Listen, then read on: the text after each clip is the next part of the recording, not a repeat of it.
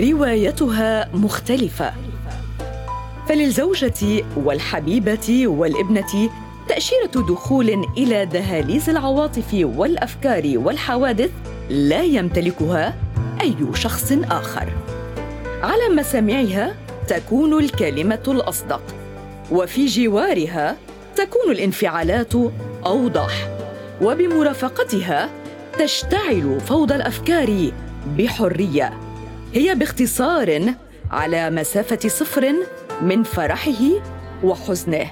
لذلك لجأنا إليها نحن لا عبثا ولا تسلية ولا فضولا. إنما لنقترب أكثر من ملامح رجال دخلوا التاريخ من بابه العريض. فكان بودكاست كما روت.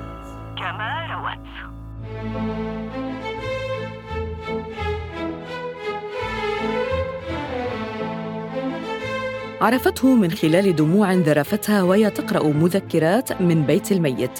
هي أن غريغوريفنا التي تركت معهد التربية لتلتحق بدورة اختزال كان لها الفضل في تعرفها على فيودور دوستويفسكي تصورته شيخا عبوسا كئيبا بعمر والدها وإذا به في الخامسة والثلاثين.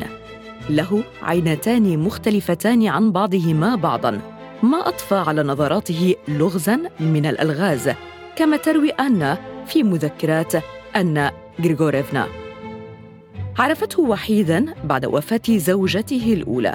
كما عرفته وبحقه حكم إعدام بتهمة التآمر على النظام.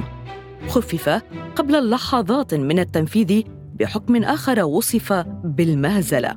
ورغم ذلك كانت سعادته بعمر جديد عظيمة. سعادة شعر بها على مدى أربعة أعوام من الأشغال الشاقة. مسألة ثلاثة طرحها دوستويفسكي على أن على أن يسلك إحداها. هل يذهب إلى القدس ليقيم مع الطائفة الأرثوذكسية الروسية بقية عمره؟ أو يذهب إلى أوروبا ليلعب القمار وهو المدمن عليها؟ أو يتزوج ثانية لعله يجد السعادة في أحضان أسرة؟ فما كان من أن إلا أن نصحته بالطريق الثالث هل تتصورين بأن امرأة ستقبلني زوجا وأي امرأة أختار؟ راجحة العقل أم طيبة القلب؟ راجحة العقل طبعا كي تناسبك أفضل امرأة طيبة القلب تشفق علي وتحبني عمل واحد بينهما كان كفيلا بأن يجعل دوستويفسكي يغرم بأن ويطلب الزواج منها أو لنكن أكثر دقة حلم واحد لا عمل واحد. لا تسخري مني. أنا أؤمن بالأحلام وأحلامي تتحقق دوما. لقد رأيت جوهرة براقة بين مخطوطاتي في هذا الصندوق ثم توالت أحلام أخرى ولا أدري أين اختفت الجوهرة. الأحلام عادة تفسر بالمقلوب. هل تعتقدين بأني لن ألقى السعادة وأن ذلك مجرد أمل واهن؟ والله لا أدري. ثم إني لا أصدق الأحلام. لم تكن كلماتها تلك ما يشتهي دوستويفسكي سماعه فكانت كفيلة بإخفاء أي أثر للفرح لكن ليس للعزيمة. فما كان منه إلا أن سألها مساعدته على صوغ خاتمة جيدة لإحدى رواياته. والخاتمة تنتهي بعودة فنان إلى الحياة من خلال حب يشفيه وينقذه من وحدته ومن شيخوخته المبكرة. هل تستطيع فتاة شابة أن تحب فنانا عجوزا مريضا مثقلا بالديون؟ لنفترض أن الفنان هو أنا والبطلة أنت. ما رأيك؟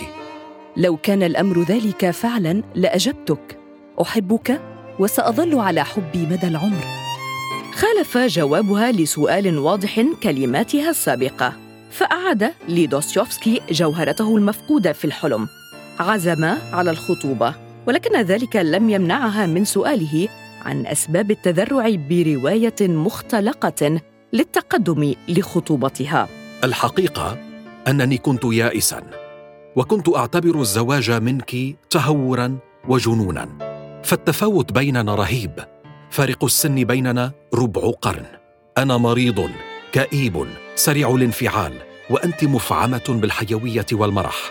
أنا إنسان مستهلك أكلت عمري وتجرعت المصائب وأنت تعيشين حياة هانية والمستقبل كله أمامك. ثم إني فقير ومكبل بالديون. فماذا أنتظر؟ إنك تبالغ يا عزيزي. فالتفاوت بيننا ليس فيما تقول. التفاوت أنك اخترت فتاة متخلفة. لن تقترب شبرا من مستواك الثقافي في يوم من الأيام. لم يكن المستوى الثقافي ليمنع دوستوفسكي من حبه لأن ولا حتى من الوثوق بها. أهداها حقوق طبع مؤلفاته فقد كانت في حياته بمنزلة المكشاف الذي يعكس مدى نجاحه في التأليف. هي قارئته الأولى وقد تيقن مرارا صحة انطباعاتها بعد اطلاعه على آراء القراء والنقاد. كثيرة كانت تنقلاته مع أن وأولادهما حضر في جنيف وفيينا وفلورنسا الإيطالية ودريسدن الألمانية. أما براغ فكانت شأنا مختلفا. هي مدينة سلافية أي الأقرب روحيا إليه لقربها إلى الأجواء الروسية. روسيا التي كان دوستوفسكي يخاف أن يبتعد عنها كثيرا كي لا تنضب موهبته الأدبية وتذوي وتموت. حبه لروسيا جعله يتعلق برومانسية مؤسس المدرسة الموسيقية الروسية الوطنية ميخائيل جلينكا وبكل من موزارت وبيتهوفن وروسيني فتذوق موسيقاهم ولكن ذلك لم ينسحب على موسيقى ريتشارد فاغنر أعجب دوستوفسكي في حياته بالقيصر ألكسندر الثاني. تحمس له لإلغائه القنانة وتحرير الفلاحين منها والإقدام على الإصلاح. فما كان منه إلا أن دعا إلى اتحاد الشعب مع القيصر المتحرر المتنور. لم تكن حياة دوستوفسكي سهلة قط. لاحقته الرقابة أكثر من ربع قرن ولم يسلم من نعوت الحاسدين والحاقدين. فكان في نظرهم المرتد والخائن والمعتوه والمهووس. عانى دوستوفسكي المرض. كان مصابا بداء الصرع خفف الزواج من وتيرة نوباته التي ما إن تنتهي حتى تدخله في أسبوع من الكآبة. كآبة من فقد أعز من لديه في الدنيا. والصرع لم يكن المرض الوحيد الذي عاناه فقد لزمه النفاخ الرئوي إلى مماته. عرف دوستوفسكي أن أيامه الأخيرة اقتربت فطلب من أن إضاءة شمعة قائلا سأموت اليوم. وفتح الإنجيل على صفحات اختارها عشوائيا لتقرأ له. وإذا السماوات قد انفتحت له فرأى روح الله نازلا مثل حمامة اتيا عليه. وإذا السماوات قد انفتحت له ألم أقل لك يا حبيبتي إني سأموت اليوم. في شباط فبراير من عام 1881 أسلم دوستوفسكي الروح.